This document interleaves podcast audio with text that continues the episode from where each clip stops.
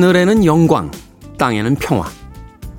메시아의 탄생을 기리며 사람들은 이렇게 노래합니다. 종교가 무엇이건 산타클로스의 존재를 믿건 믿지 않건 오늘 하루만큼은 모든 것들이 평화롭고 안녕했으면 좋겠습니다. 우린 이미 충분히 힘들고 피곤하니까요. 많은 이들에게 받은 풍성한 선물보다 아무 일 없이 고요한 하루를 기도해 봅니다. 12월 25일 토요일 김태현의 프리웨이 시작합니다.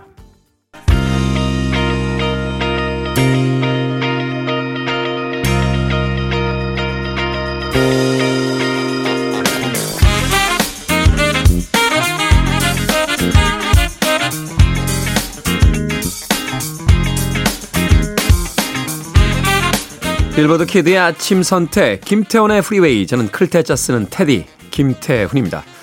오늘 첫 번째 곡은 1980년 바로 이번 주 빌보드 핫백 차트 17위에 올라있던 쿨앤드 갱의 셀러브레이션으로 시작했습니다. 12월 25일 토요일 크리스마스의 아침에 그 축하의 메시지를 담은 곡 첫 번째 곡으로 들려드렸습니다. 자, 1부는요, 음악만 있는 토요일로 꾸며드립니다. 아, 80년대의 빌보드 핫백 차트에서 상위권에 올랐던 곡들 중심으로 해서 두 곡, 세 곡 이어서 편안하게 감상하실 수 있도록 음악 들려드립니다. 그리고 2부엔요, 북구북구 코너가 진행이 됩니다. 북칼럼니스트 박사씨, 북튜버 이시안씨와 함께 오늘도 한 권의 책을 읽어봅니다. 오늘은 과연 어떤 책이 될지 잠시 후 기대해 주시길 부탁드립니다. 자, 청취자분들의 참여 기다립니다. 문자번호 샵 1061, 짧은 문자 50원, 긴 문자 100원, 콩으로는 무료입니다. 여러분은 지금 KBS 2라디오 김태현의 프리웨이 함께하고 계십니다.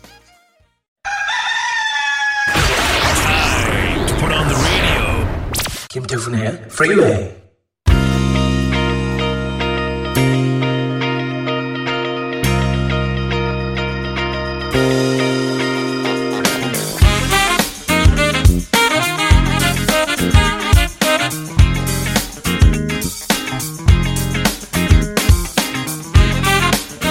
음악만 있는 토요일 세 곡의 노래 이어서 듣고 왔습니다. 1982년도 이번 주 빌보드 핫백 차트 3위에 올라있던 마이클 잭슨과 폴 맥카트니가 함께한 The Girl Is Mine 그리고 81년도 역시 이번 주 같은 차트 6위에 올라있던 쿼터 플래시의 Harden My Heart 그리고 1980년 빌보드 핫백 차트 이번 주 20위에 올라있던 스틸리 댄의 Hey 19까지 세 곡의 음악 이어서 들려드렸습니다. 4853님, 다른 거 듣다 이젠 아침에 프리웨이만 들어요. 테디 목소리에 힘납니다. 쭉 free하게 가세요. 하셨습니다. 고맙습니다. 다른 방송에서 저희 방송으로 오시는 분들을 두 배로 더 환영해 드립니다. 1857님, 20년 이상 출근 때 다른 방송 들었는데 1년 전 우연히 프리웨이를 알게 됐습니다. 진작 알았으면 좋았을 텐데요.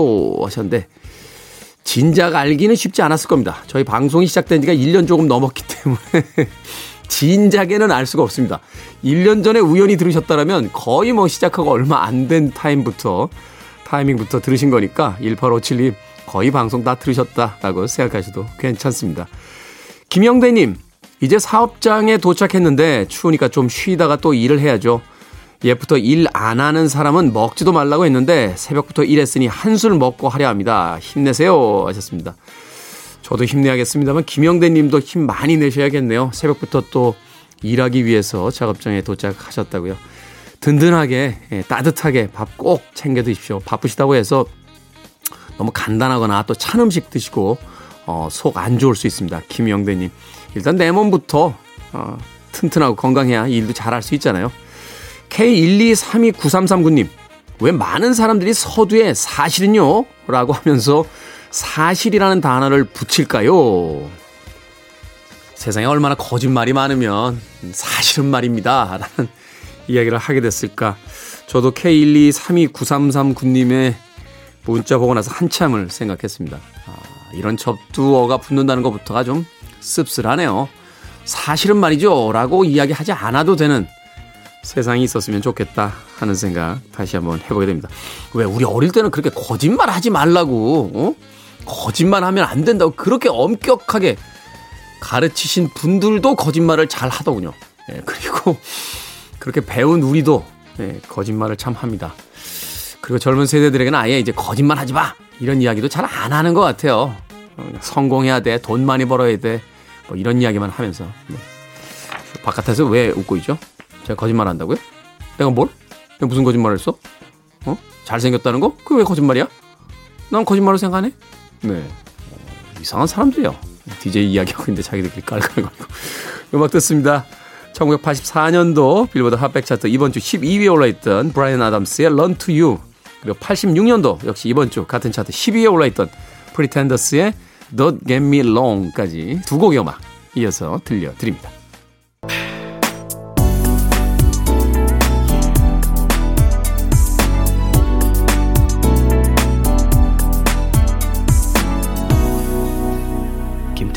Freeway.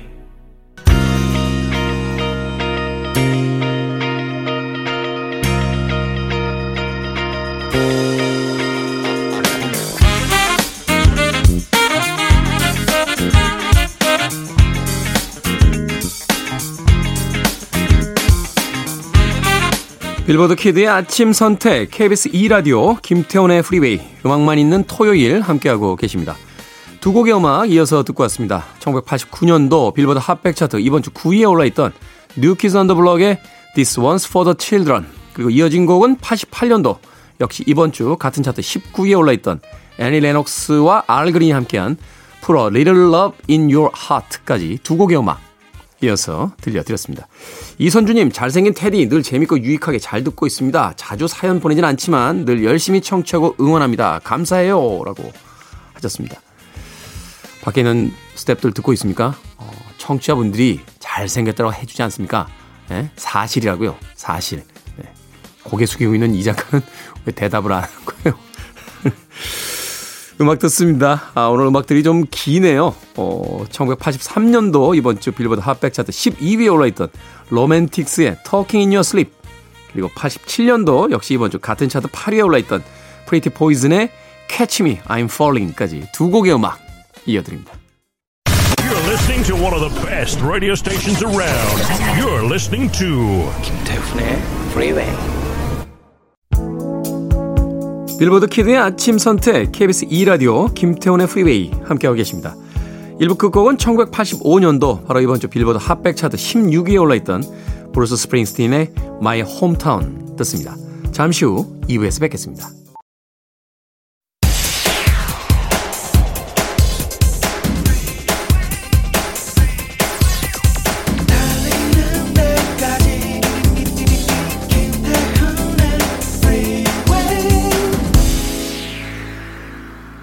김태훈의 프리웨이 12월 25일 토요일 2부 시작했습니다. 자, 2부 첫 곡은요. 어스 윈드 앤 파이어의 Fantasy로 시작했습니다. 예고해드린 대로 잠시 후 2부 북구북구에선 북튜버 이시안 씨, 북칼럼니스트 박사 씨와 함께 책을 읽어보는 시간을 갖습니다. 잠시 후에 만나봅니다. I want it. I need it. I'm desperate for it. Okay, let's do it. 김태훈의 Freeway.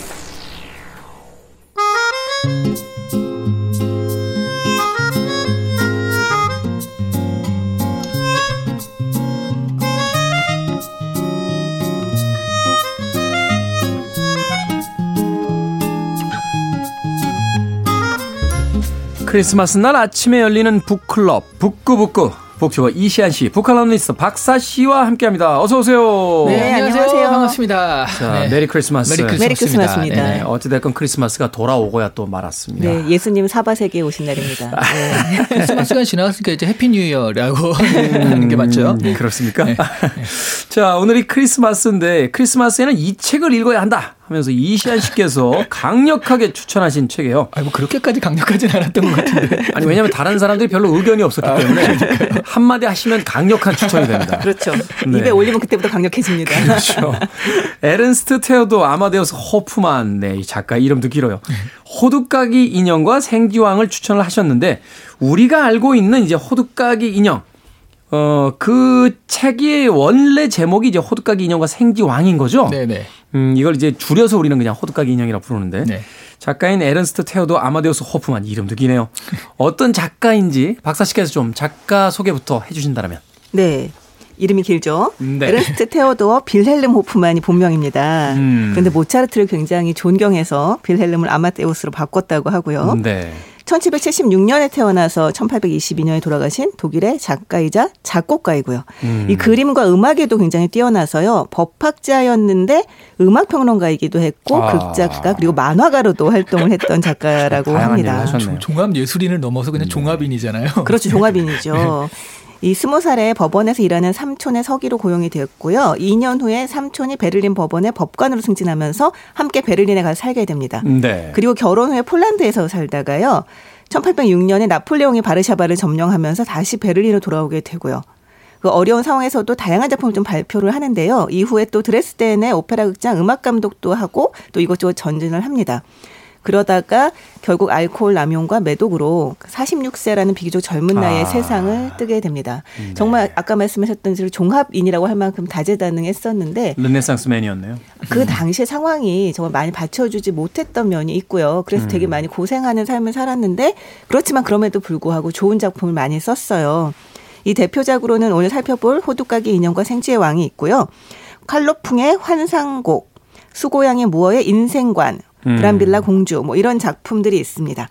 이 우리한테는 익숙한 작가는 아닌데 독일 낭만주의의 대표 작가라고 해요. 이 환상과 공포가 이 장르의 특징인데요. 우리가 아주 익히 알고 있는 에드거 알렌포에게 영향을 주었다고 하고요. 네.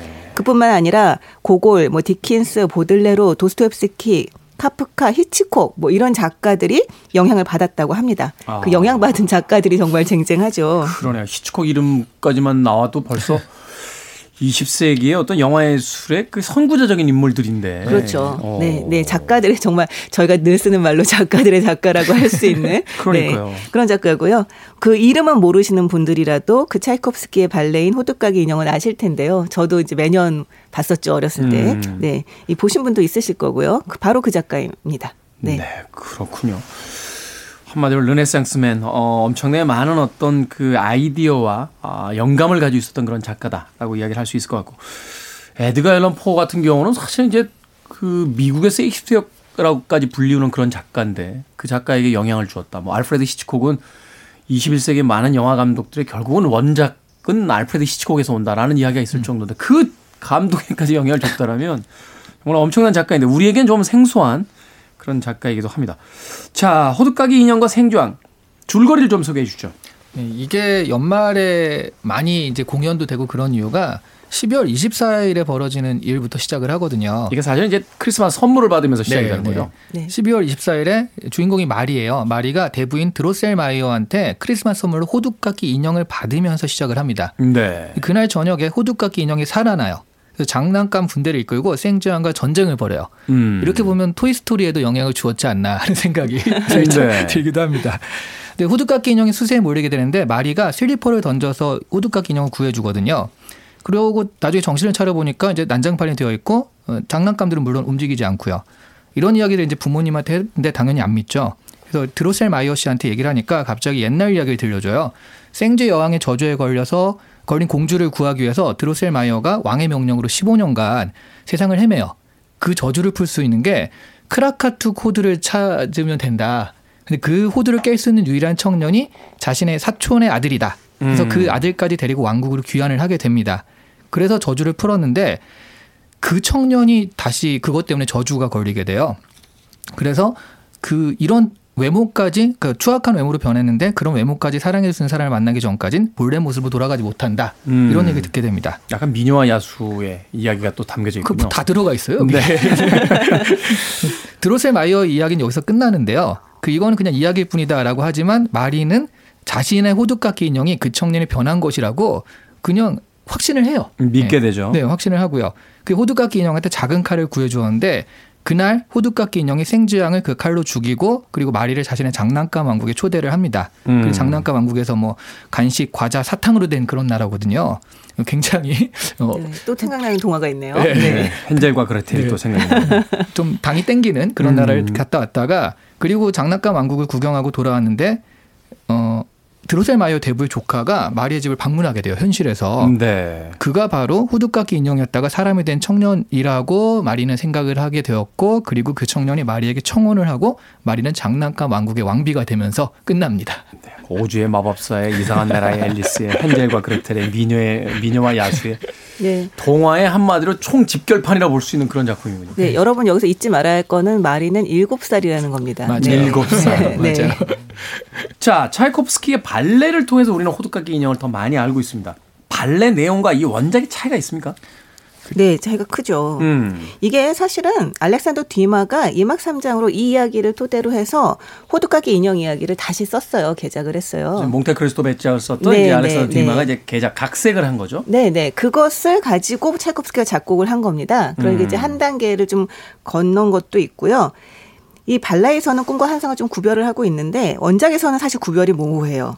그래서 여기서는 뭐 드로셀마이어의 이야기와 뭐 마리의 꿈과 실제와 막 이런 것들이 막 이제 섞여 있는데 원 네. 그 발레에서는 그 부분을 좀 이렇게 좀 분리를 하고 있고요. 그리고 이 대부가 이야기해주는 그 이야기, 아까 말했던 그 뭐 공주를 구하고 어쩌고 이런 얘기도 사실은 이제 발레에서는 없다고 할 수 있죠. 음, 네. 말하자면 이제 좀 더 축약시켜서 어떤 중심의 어떤 줄거리만을 가지고 이제 다시 발레 한번 재구성을 하는 거라고 할 수 있죠. 그렇게 볼 수 있겠군요. 그런데 올해 그 베를린 국립발레단이 올해 크리스마스 공연에 호두까기 인형을 안 하겠다라고 이제 선언을 했어요. 얼마 전에 음. 기사 올라왔더라고요. 그게 그 저기 인종차별적이다. 아. 아, 라는 판단에서 그렇게 결정을 했다고 합니다. 거기에 이제 과자 나라에 굉장히 다양한 그 각국의 이미지를 형성한 뭐 스페인, 아라비아, 중국, 러시아 인형들 나와서 춤을 추는 장면이 나오는데 그 부분에서 중국을 상징하는 차 요정들의 춤 부분이 문제가 됐다고 해요. 네. 그러니까 19세기의 유럽인이 생각하는 중국인의 이미지를 거기다 이제 그 오리엔탈리즘. 네, 만든 거죠. 근데 어쨌든 이 부분은 원작하고는 상관이 없는 내용이에요. 그런데 네. 발레극에서 이제 그렇게 안무가 됐던 것 뿐이지. 그렇죠. 예, 원작에서는 상관이 없는 부분이었다. 근데 이건 좀 딴 얘기긴 한데 지금의 잣대로 그 한 100년 전, 200년 전의 작품을 보면 사실 예전에 추리 소설 처음 만들어질 때 추리 소설 규칙 10가지 규칙이 있었대요. 그 출소설의 가장 유명한 10계명이라는 게 있잖아요. 네, 네. 근데 그 중에 하나가 중국인이 등장하면 안 된다. 이런 게 있었어요. 음. 그 이유가 뭐냐면 중국인들은 전부 다 마법을 쓸 수 있기 때문에 트릭이 안 통한다. 음. 그게 한 100년 전에 동양인에 대한 인식이었거든요. 어, 그렇죠. 그거 그거 네. 마음에 드네요.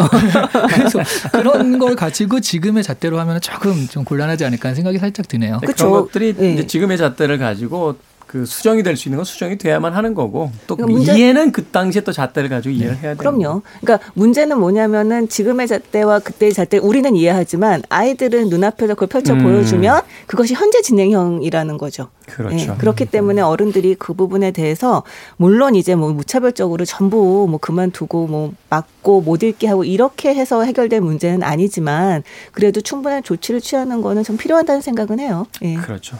그 19형 중에서 제일 기억 남았던 게 그거예요. 어, 독자에게 제시되지 않은 단서로 사건을 해결해서는 안 된다. 어, 그건 너무 너무 맞죠. 근데 대부분의 추리소설 작가들이 음, 나중에 이야기하겠다. 그렇죠. 하고서는 자기들끼리만 아는 거로 해결을 해서 네. 마지막에 가서 이렇게 배신감 느꼈던 어, 호두까기 인형과 생쥐왕과는 전혀 상관없는 이야기로.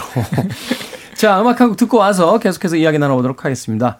영화 호두까기 인형과 네 개의 왕국 어, OST 중에서 중국의 피아니스트인 랑랑이 연주한 버전입니다. The Nutcracker Suite 듣습니다. 랑랑의 피아노 연주가 아주 인상적이었던 The Nutcracker Suite 들으셨습니다. 빌보드 키드의 아침 선택 KBS 2라디오 김태훈의 프리웨이 북구북구 이시한 씨, 박사 씨와 함께 크리스마스를 맞아서 에른스트 호프만의 호두깎이 인형과 생쥐왕 읽어보고 있습니다. 자, 동화라고 한다면 흔히 이야기하는 이야기의 구조가 있습니다. 이제 선과 악의 대립 구조가 나오게 되고 거기에 이제 말하자면 그 해피엔딩이라고 하는 권선징악의 어떤 교훈적 메시지가 들어가야 된다. 근데 어린이 되어서 읽어보면 애매해질 때가 있거든요. 특히나 이 호두깎이 인형과 생쥐왕. 이 동화에선 이제 쥐가 악당으로 이제 나오게 되는데 네. 사실 우리 입장에서 보면 은 쥐가 고정관념 속에서 조금 전염병을 옮기고 지저분하다는 것 이외에 이 작품 속에서 뭐 이렇게 잘못한 일을 했나 뭐 이렇게 생각이 들 때도 있고 이게 사실 이제 동화로서 읽히는 책인데 네.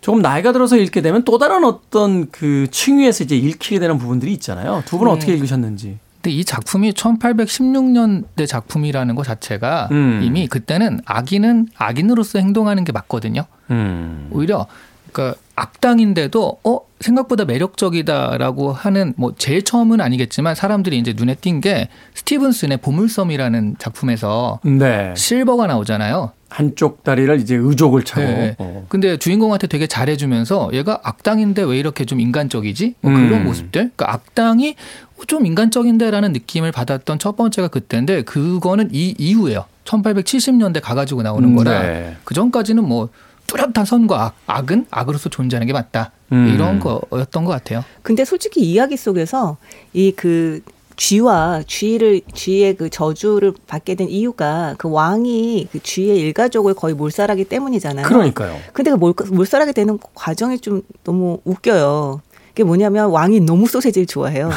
너무 소세지를 좋아해서 자기가 진짜 맛있는 소세지를 그 왕비가 만들어주 기를 막 기대하고 있는데 그 소세지에 꼭 들어가야 할 비계를 이제 그 쥐들이 이를테면 먹어버린 거잖아요. 네. 쥐는 쥐는 사실 잘못이 없잖아요. 그냥 자기들은 먹을. 걸 먹은 건데. 먹은 거죠. 그래서 그 비계가 너무 적어서 소세지가 맛이 없어진 거죠. 음. 근데 이 왕이 아 그냥 소세지가 맛이 없구나 그러면 되는데 거의 기절할 지경까지 갑니다. 막 흐느끼고 막 너무 너무 괴로워하죠. 너무 소세지가 맛이 없어. 비계가 없어 막 이러면서 그러면서 이것에 대한 복수를 하겠다라고 하면서 이 쥐 일가족을 거의 몰살하는 그런 이야기가 나오거든요. 아, 이제 이해가 가네요. 왜 이해가 가냐면 제가 독일에 여행 갔을 때 프랑크푸르트에 갔어요. 그리고 거기서 일정이 끝나면 이제 베를린이나 함부르크 쪽으로 가서 이제 독일을 한 바퀴 다 돌아보자. 이렇게 이제 계획을 잡았는데 겨울이었거든요.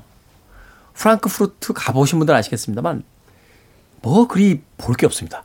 그리고 독일 사람들이 좀 무뚝뚝해요. 맞아요. 그래도 왜 그래도 미국 사람들이나 이런 사람들은 hi 그럼 음, hi hello 뭐 이렇게 인사라도 해주는데 저는 이제 엘리베, 엘리베이터 타고 hi 그랬더니 이렇게 쳐다봐 넌 뭐니? 하는 몇번 이렇게 좀 무시당하고 나서 약간 이렇게 상처 마음의 마상도 받은 상태에서 역시 독일이니까 소세지를 먹어야겠다.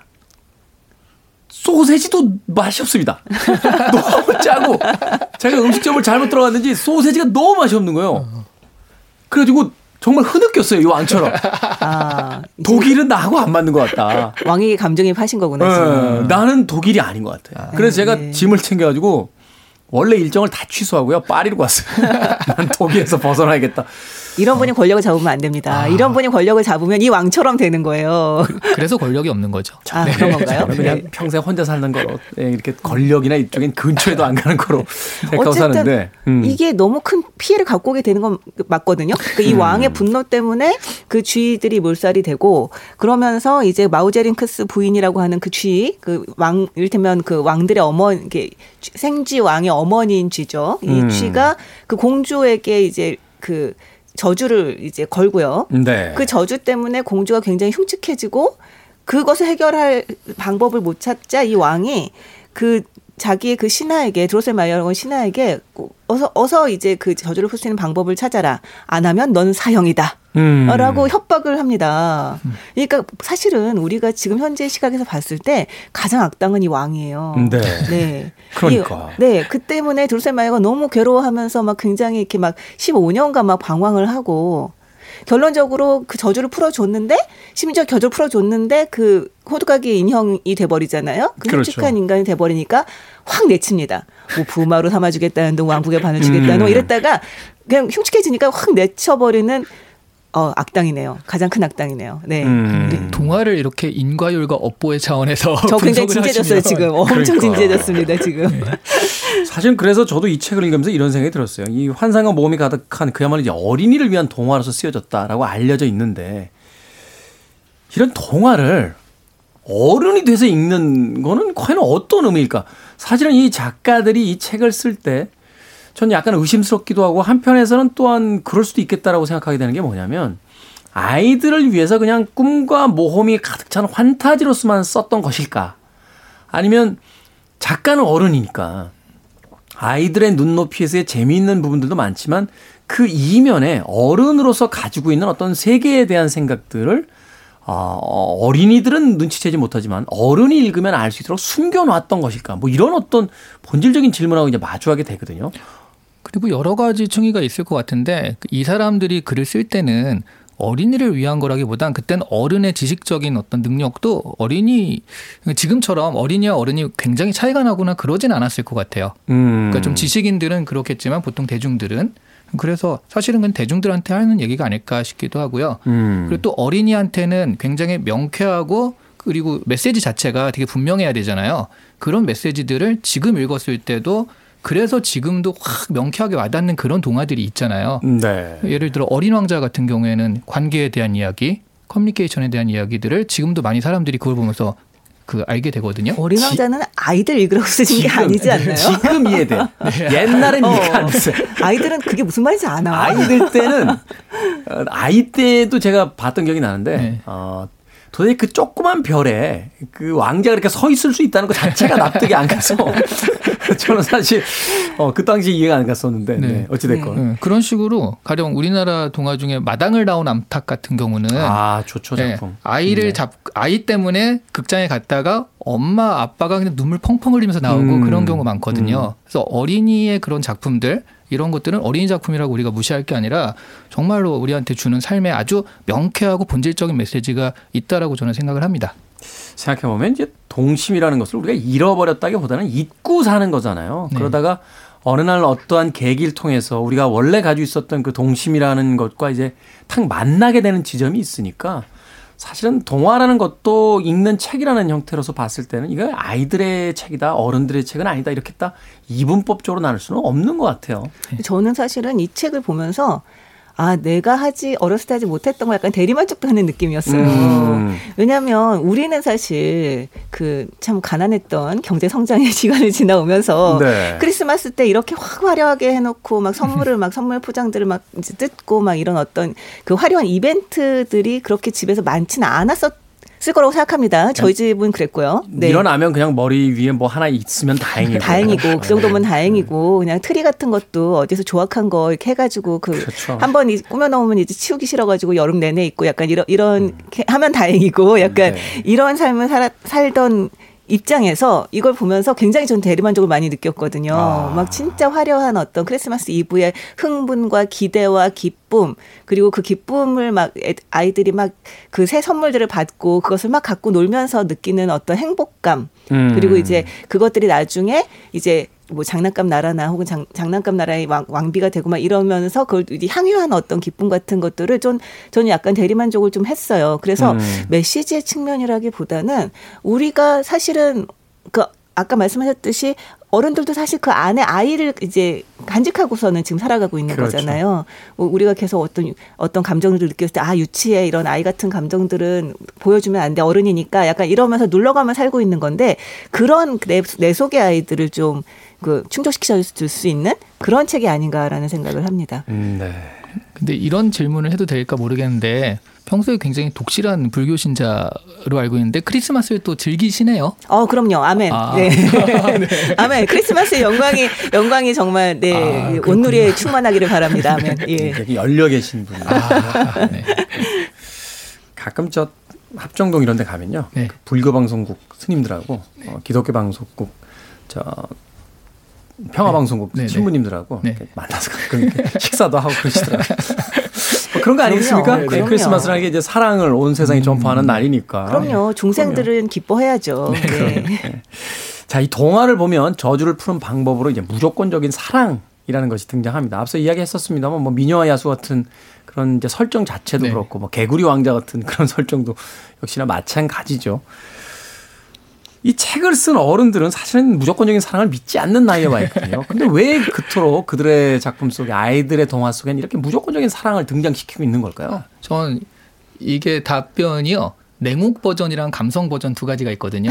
어떤 걸로 해드릴까요? 오늘 크리스마스니까 감성 버전 갑시다. 거든요. 감성 버전? 감성 버전 같은 경우는 그러니까 이 저주라는 게 사실은 우리의 어려움인 거잖아요. 음. 우리 앞에 닥친 어려움. 그러니까 지금 우리 같은 경우엔 코로나 같은 경우들이 그랬었고요. 네. 결국 그런 코로나를 이겨나갈 수 있는 거는 사람들 사이의 신뢰, 믿음 이런 거라고 생각을 해요. 네. 그래서 그게 친구가 될 수도 있고 연인이 될 수도 있고 가족이 될 수도 있고 그런 사람들이 믿어주고 그런 모습도 이제 사랑이라는 걸로 등장을 해서 그런 우리의 어려움, 저주를 풀 수 있는 그런 것들이 서로 간의 믿음이다. 넌 할 수 있어. 라는 그런 말 한마디다. 라고 생각을 하기 때문에 이런 부분들과 좀 은유적으로 생각해 볼 수 있을 것 같아요.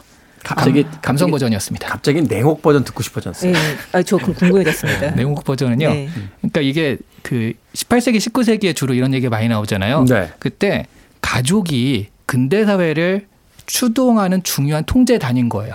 그렇죠. 예. 개인들이 아니라 왜냐하면 개인들 하나하나 너무 힘드니까 가족을 유지시켜야 되잖아요. 가구를 유지시키고 이제 네. 결혼 제도를 본격화시켜서 네. 이제 노동을 안정적으로 이제 제공받을 수 있게 네. 만들고 그래서 가족에 대한 신화를 확대 재생산시키는데 이 동화만큼 이 사랑이라는 이런 것만큼 좋은 게 없다 라고 생각을 하고 그게 없으면 아버지들이 왜 일터 갔다가 안 들어오고 막 이러니까 네, 집에 안 오고 미국에 그런 경우 많잖아요. 담배 사러 나갔다가 여태 안 들어오시는 아버지들 있고 막 막 아니 아버지들은 뭐- 왜 그러는 거예요? 무슨 문제가 있는 담배 거야 가게가 지금? 찾기 쉽지가 않습니다. 근데 재밌는 게 진짜 서양 영화들 보면 음. 이 은퇴한 그 뭐 퇴역군인이나 CIA들 되게 많잖아요. 음. 이 사람들이 일어나는 게 갑자기 테러리스트가 싸우는 게 나라가 위험에 처했다가 아니라 우리 가족 중에 누가 위해를 당했다. 아 그렇죠. 가족에 대한 어떤 사랑 이걸 건드렸을 때 갑자기 뭐 테이큰 다이아드 다 네. 그렇죠. 너를 찾아낼. 것이다. 네. 찾아내서 네 어떻게 네. 하겠다. 뭐 아직까지 가. 예. 가족에 대한 사랑의 그 신화가 확대 재생산되고 있다라고 볼 수 있습니다. 아 냉혹하십니다. 세상에 어떻게 사람이 그렇게 냉혹하게 현실을 보실 수가 있는 거죠? 쏴네요. 네, 감성 버전으로 그러면 생각해 주시기 크리스마스 바랍니다. 쏴해요. 네, 네. 근데 저는 정말로 무조건 사랑적인 사랑이 정말 인간에게서 가장 최고의 가치가 아닐까라는 생각을 해요. 그러니까 동화에서만이 아니라 사실은 우리 삶 전체에 있어서 가장 최고의 가치로 생각을 하고 추구해야 될 게 아닐까. 근데 말씀하셨듯이 어른이 되면 무조건 사랑이라는 게 거의 불가능해지거든요. 음. 조건이라고 하는 게 너무 눈에 띄게 되고 그 조건부의 사랑이라는 데 너무 익숙해지고 그렇기 때문에 정말 사랑이라고 하는 것도 진짜 미인이거나 돈이 많거나 뭐 미남이거나 어떤 어떤 식의 그 능력이든 뭐뭐 하여튼 자원이 든 이게 있어야지만 사랑이란 감정 자체가 일어나는 그런 현상이 돼 버리는 거죠. 하지만 아이들은 아직 그렇게 오염되지 않았거든요. 네. 그런 면에서 아이들에게 있어서 이것이 무조건 사랑적인 사랑이라는 것이 얼마나 가치 있는가를 가르치는 것은 저는 굉장히 좀 의미가 있는 거라고 생각을 합니다. 음. 이 불교에서도 네 불교 크리스마스나 불교 얘기를 빼, 아이, 빠뜨릴 수. 없죠. 네 불교에서도 무주상보시라고 하는 걸 최고로 쳐요. 그러니까 이제 뭐 집착 없는 일단 베품이라고 할 수 있는데 무주상보시 같은 경우는 자신이 베풀었다는 것조차도 인식하지 못하는 베품이거든요. 네. 그러니까 사랑이라고 하는 것도 이 사랑 자체가 너무나 넘쳐나서 서로에게 넘쳐나서 상대방에 대한 조건을 따질 겨를이 없는 그런 사랑들이 이제 충만하게 될 때 그때 진짜 이 세상이 좀 살만해지지 음. 않는가. 그리고 크리스마스의 정말 좋은 점은 예, 예수님이 가르쳐 주셨듯이 음. 네, 그런 무조건적인 사랑이 우리에게 이게 이- 그 1년 중에 한 시기라도 한 하룻밤이라도 한번 이렇게 폭발적으로 한번 일어나는 그런 것이 필요하지 않나라는 생각이 저는 듭니다. 네. 그렇군요. 그래요. 우리의 삶을 지탱시키는 것은 효율과 경제성이 아니라 결국은 누군가를 위해서 희생하는 사람들이 있기 때문이다 하는 것을 다시 한번 떠올려 본다라면 뭐 크리스마스에 어울리는 그런 메시지를 또 이 호두깎이 인형과 아, 생주왕이 가지고 있는 것은 아닐까 생각해 봤습니다. 음악 한 곡 듣고 와서 계속해서 이 책에 대한 마무리 이야기 나눠보도록 하겠습니다. 책에 등장하는 것은 언제나 어린 소녀죠. 동화는 왜 꼭 그렇게 등장하는 그 한 소녀로부터 모든 이야기들이 시작되는지 모르겠습니다. No Doubt입니다. Just a girl.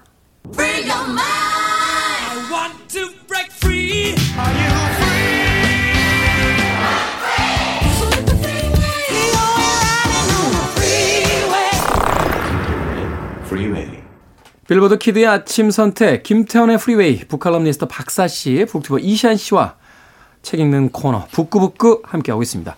자, 발레 호두까기 인형의 원작이죠. 에른스트 호프만의 동화 호두까기 인형과 생쥐왕 읽어보고 있는데요. 마지막 부분에서 마리가 정말로 장난감 왕국의 왕비가 되는데 이런 결말 어떻게 봐야 합니까? 일곱 살 소녀의 아 진짜 저 무서웠어요 이거 마지막에. 상상. 아, 글쎄요. 와, 어. 이 작가가 환상과 공포가 특징이라더니 어 진짜 무서운 결말이었어요. 사실은 네. 그 앞서서 이 작가가 히치콕이라든지 혹은 그 어, 에드갈런 포에게 영감을 줬다라고 하면 동화 작가가 어떻게 그 두 사람에게 영감을 줬을까라고 생각할 수도 있겠습니다만 이 책을 잘 읽어보신 분들이라면 그 에드갈런 포의 그 어떤 어두운 다크한 판타지라든지 알프레드 히치콕의 그 스릴러에 어떤 방식으로서 영향을 줬는지 알 수 있는 대목이기도 합니다. 그리고 현실과 이 상상의 경계가 모호하잖아요. 음. 모호하죠. 이게 현실이야 끝 아니면 상상이야 뭐 되게 애매하게 끝났잖아요. 네. 영화 같은 경우도 그런 거 많잖아요. 뭐 어디 가서 무슨 모험을 했는데 알고 보니까 딱 깨보니까 꿈인 거죠. 그런데 손에는 그때 쥐고 있던 돌 같은 게 하나 남아 있다든가. 인셉션. 네, 이런 식으로 팽이가 계속 돌잖아요. 네, 뭔가 뭔가 이게 어, 그러면 사실은 진짠가?라고 애매하게 끝나는 결말이 전 음. 여기서 나왔다고 생각을 하거든요. 네. 그러니까. 아니 이거 진짜 약간 마리가 어, 현실 사회에서 완전히 이탈한 게 아닌가 아. 이, 이, 이 런 생각이 드는 게요. 여기 이제 그 마리가 약간 기, 잠깐 기절하는 장면이 나와요. 네. 그래서 의자에서 왜 다크네가 의자에 떨어지고 그러니 막 엄마가 이제 막 그러거든요. 근데 그 뒤에 그 드로셀마의 그 대부의 조카가 오게 되는데요. 되게 견실한 청년처럼 잘 설명을 하면서 뭐 이렇게 얘기도 잘하고 어쩌고 하면서 호두도 잘 까고 어 그러면서 어. 입안에 넣어서 뭐, 뭐를 이렇게 레버를 놀리, 내리면 잘 깐다 이런 장면이 나오는 거예요. 그래서 음. 아니 여태까지 평범한 청년을 소개하다가 왜 갑자기? 왜 음. 이런 말이 나오지? 라고 하더니 다시 평범한 청년인 것처럼 이야기하면서 갑자기 청혼을 한단 말이에요. 네. 일곱 살 마리한테. 그리고 1년 뒤에 데리러 와요. 그러더니 장난감 왕국의 왕비가 됐대. 어. 그러니까 이게 진짜 너무 아 잠깐 여기서 의자에 떨어지더니 어떻게 된 거야? 마리 어떻게 된 거지? 약간 음. 이런 이런 생각이 막 들더라고요. 저렇게 얘기를 들으니까 네. 저는 매트릭스 같은 것도 생각이 나고요. 그 뭔가 그 우리가 현실과 상상의 경계가 무너지는 세상이 이제 메타버스 같은 것들이 그런 거잖아요. 그렇죠. 그러면 메타버스 안에서 자신의 어떤 현실 감각이 떨어지고 이게 진짜처럼 느껴지는 그런 것들이 지금 여기서 어, 좀 비슷하게 적용될 수 있지 않나 생각도 드네요. 그러니까 실제로 발레에 있어서도 마지막에 현실이 돌아오지 않는데요. 네. 그냥 다른 장난감 나라로 떠나는 거죠. 음. 그러면서 이 현실이 너무 척박하고 힘들기 때문에 현실로 돌아오지 않으려고 하는 어떤 그런 그 마음, 약간 이것에 대해서 좀 비판적인 그 이야기도 있다고 하더라고요. 잠깐만요. 우리 지금 네. 크리스마스 날 이렇게 동화를 여러분, 파헤쳐가며 여러분 크리스마스가 지나면 현실로 돌아오셔야 됩니다. 여러분 아무리 힘들어도 현실로 돌아오셔야 돼요. 아니, 예. 아니요. 저는 그렇게 생각하지 않아요. 왜냐하면 크리스마스라고 모두가 행복하지만은 않잖아요. 사실은 크리스마스 가 오히려 더 역설적으로 아. 힘든 사람들도 많이 있을 테니까. 물론 그렇긴 하죠. 사회학에서 holiday suicide라고 그러니까 그 극단적 선택을 하는 사람들이 유난히 많아지는 게 명절이라고 그러더라고요. 고독감의 어떤 배가 되는 것들. 네. 뭐 황무지라는 그 시에서 이야기하듯이 4월이 왜 가장 잔인한 자- 달이 되는지 네. 뭐 그런 것들이 있는데 사실 그런 의미에서 봤을 때 이 호두까기 인형과 생주황은 아주 냉혹한 그 삶과 판타지라고 하는 그 두 개의 어떤 경계선을 모호하게 만들므로써 뭐 여러 가지 오늘 인용하게 되는데 말하자면 그 호전몽 같은 우리가 음. 나비 꿈을 꾸는 사람인가 사람 꿈을 꾸는 나비인가처럼 이 어, 한마디로 얘기한다면 이 크리스마스의 가장 판타지적인 그런 분위기하고 잘 어울리는 또 동화일 수도 있겠다는 또 생각도 한편으로 해보게 네, 됐습니다. 깊이 생각하지 않으면은 그냥 재밌게 보실 수도 있을 것 같아요. 그래서 마리가 저- 일곱 살인 것도 생각하지 않고. 네. 음. 그래서 제가 강력하게 추천을 했습니다. 앞서서는 뭐 그렇게 강력하지 않으셨다고. 생각해 보니까 아주 강력했던 것 같아요. 자, 한 줄 추천사 두 분에게 좀 부탁드려 보도록 하겠습니다.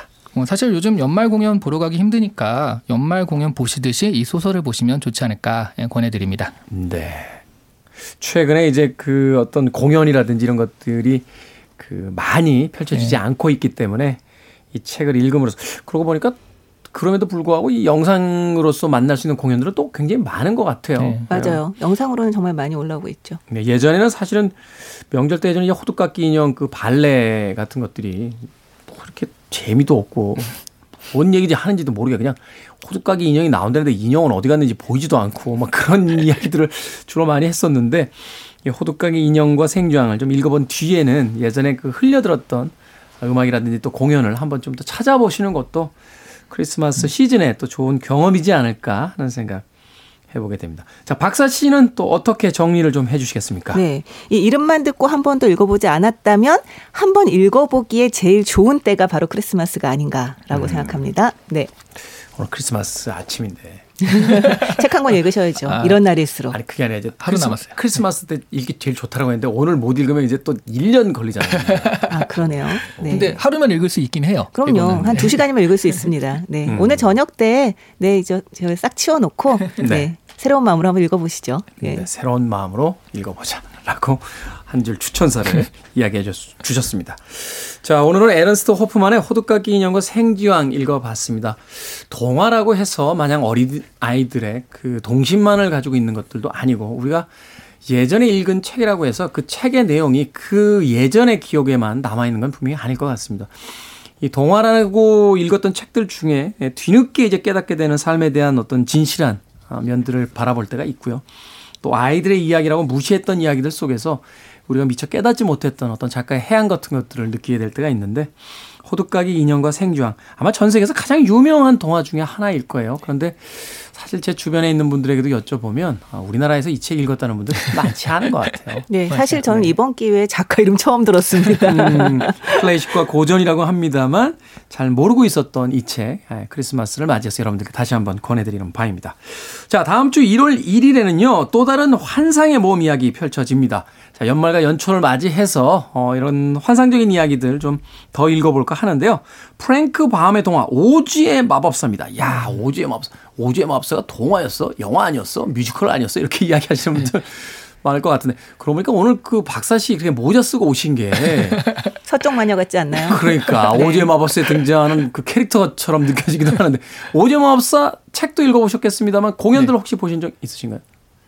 뮤지컬 옛날 뮤지컬을 살짝 봤던 것 같아요. 음. 되게 클래식으로 되게 유명한 영화잖아요. 그거는. 그렇죠. 그 도로시가 그 양철 인간 또 사자들과 네. 사자와 또 이렇게 그 허수아비 함께 그 모험을 떠나는 그리고 언젠가는 봐야 되겠다 생각했는데 아직 못 본 게 위키드 같은 경우. 위키드 같은 네. 작품. 음, 네. 바로 그 위키드의 초록 마녀의 그 모자를 쓰고 나오셔서 오늘. 네.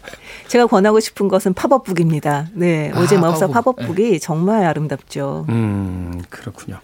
자, 오즈의 마법사 아마 뮤지컬로 보신 분들도 계실 것 같고 영화로 보신 분들도 계실 것 같은데 다음 주에는 책으로 읽어 보도록 하겠습니다. 북튜버 이시안 씨, 북칼럼니스트 박사 씨와 함께 오늘 크리스마스를 맞이해서 호두까기 인형과 생쥐양 읽어 봤습니다. 다음 주에 뵙겠습니다. 네, 네, 안녕히 계세요. 감사합니다. 자, 영화 호두까기 인형과 네개의 왕국 OST 중에서 안드레아 보첼리가 그의 둘째 아들이죠. 마테오 보첼리와 함께한 Fall on Me 듣습니다.